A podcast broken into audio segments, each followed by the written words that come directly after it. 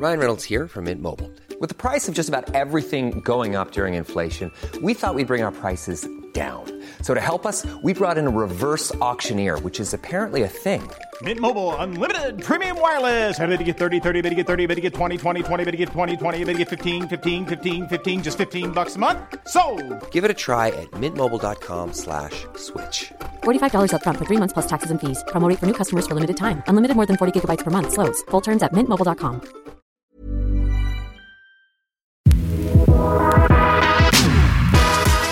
I'm Sascha Kelly, and welcome to The Dive, the podcast that asks whoever said that business news needs to be all business. Here's a question Are you, like me, watching Succession? This HBO drama is the topic of choice around the office water cooler lately. I cannot stop laughing at Cousin Greg, and I cannot wait to see what happens at the end of this final season. Uh, if it is to be said, so it be. So it is. Are you all right? Uh, yes. It's long been assumed that this highly successful satire is loosely, or not so loosely, based on the Murdoch family. And despite the Murdochs' global fame for the media empire they preside over, for decades their attitude has seemed to be to operate behind the headlines and actively avoid trying to make them. But recently, that's not been the case.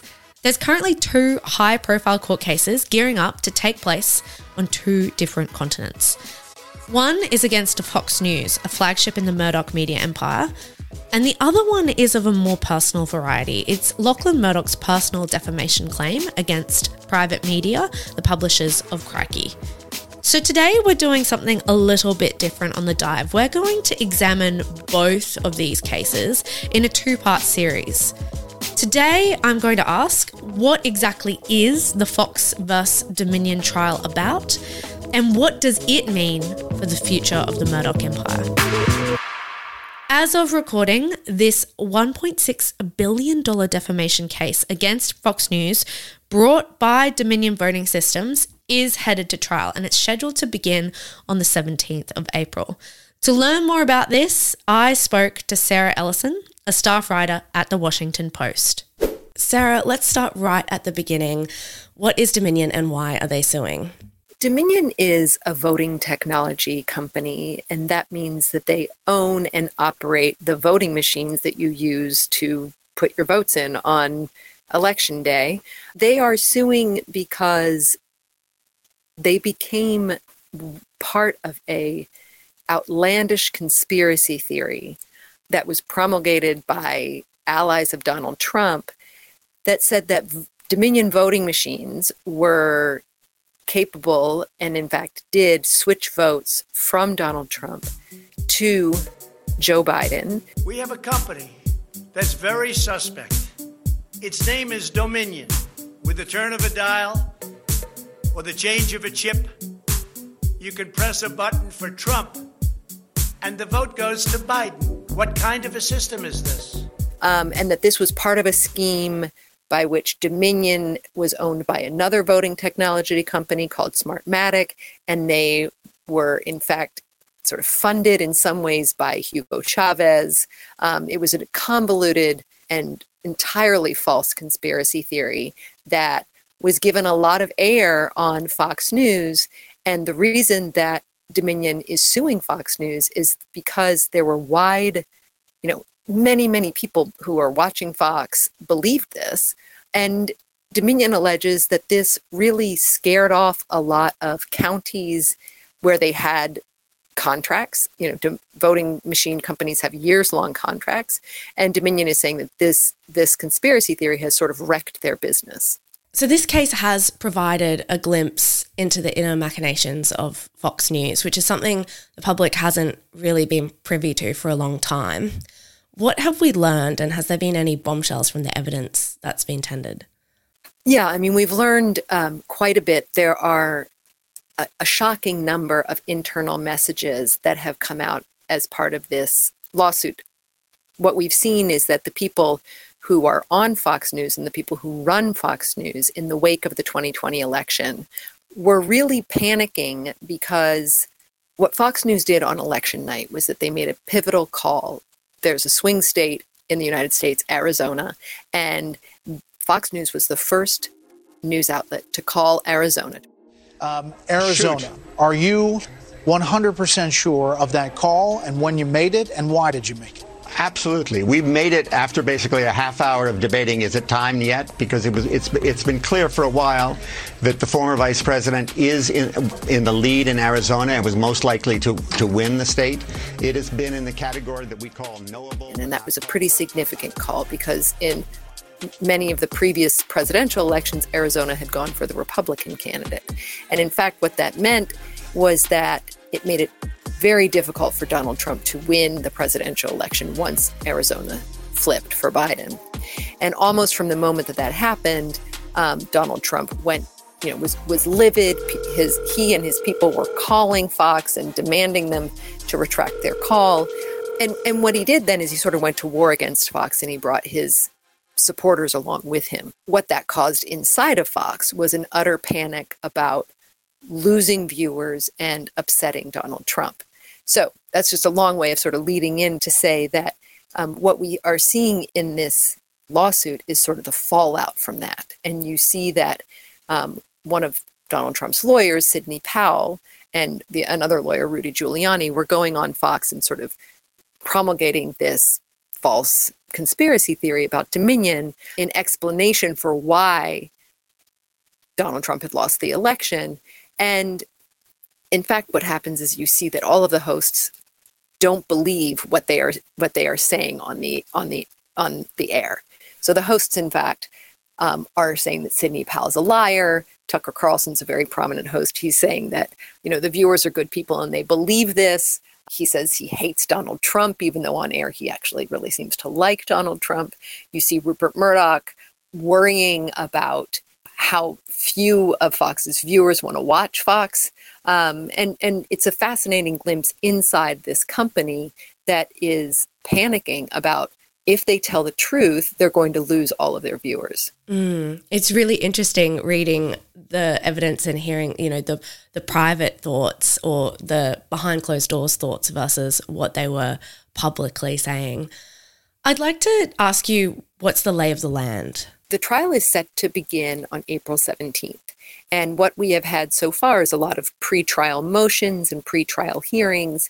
And a lot of people expected that this lawsuit was going to settle before it got to trial because Rupert Murdoch has a habit of paying people off to make problems go away. And he did that with phone hacking in the UK. He's done that with a number of other cases in the US.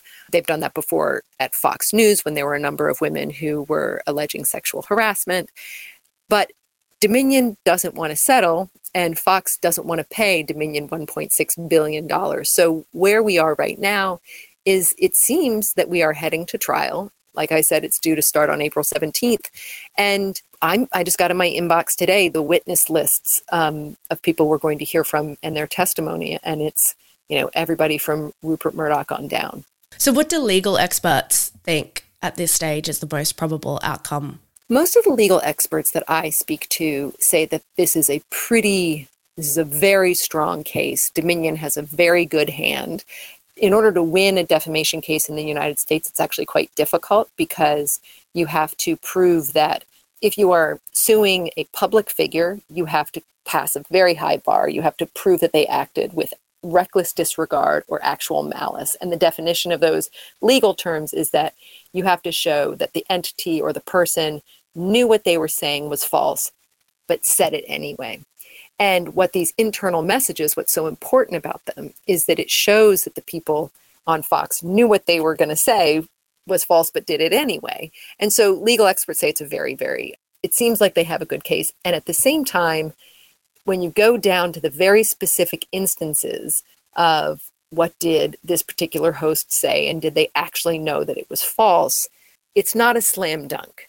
So I think that that's um, that's sort of my best pre-game prognostication that I can give you at the moment. I'm going to be right back with more of my conversation with Sarah Ellison from the Washington Post in just a minute. And when we come back, I ask her what exactly is a $1.6 billion payout going to mean for Fox News? I'm Sandra, and I'm just the professional your small business was looking for. But you didn't hire me because you didn't use LinkedIn jobs. LinkedIn has professionals you can't find anywhere else, including those who aren't actively looking for a new job but might be open to the perfect role, like me. In a given month, over 70% of LinkedIn users don't visit other leading job sites. So if you're not looking on LinkedIn, you'll miss out on great candidates like Sandra. Start hiring professionals like a professional. Post your free job on linkedin.com/people today.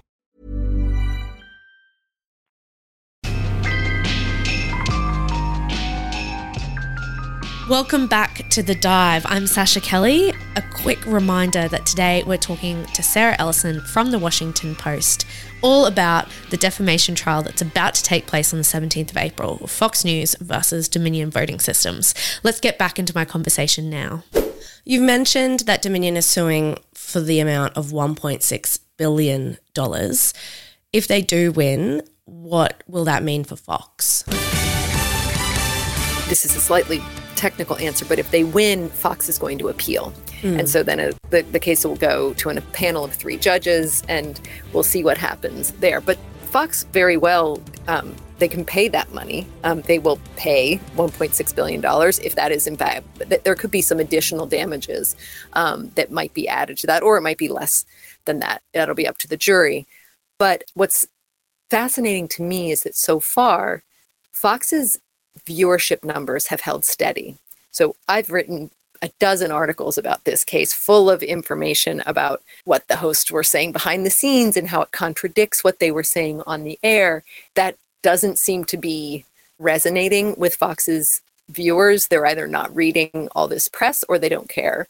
So in terms of what it actually means for Fox, I, I think that I mean it can't be great for them, but it's it's a it speaks to how divided you know we obviously are living in a very divided country politically but we're also living in a you know people are in their own media bubbles i mean i hate to i hate to try to predict the future Maybe a more interesting question is um, Have we seen any changes in Fox's editorial policies since this?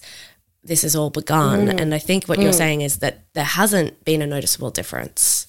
Am I wrong? I mean, what Fox has tried to do since this suit was filed was, is not mention Dominion in the same way that they have. And they've tried to keep people from coming on their air and making false claims about the election. So that very narrow thing has happened. Mm. Fox is still very much delivering the same kinds of messages and the same kind of programming that we have always seen from Fox.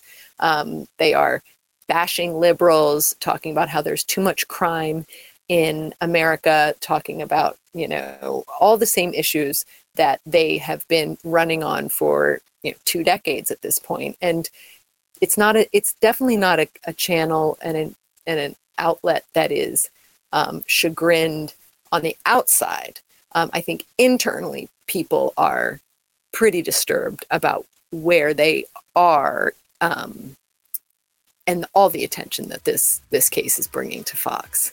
I'd like to say a huge thank you to Sarah Ellison for her explanation of the Fox News versus Dominion voting systems case and her insight into the media landscape over in the US at the current time, and just her generosity of spending the time with us here on The Dive.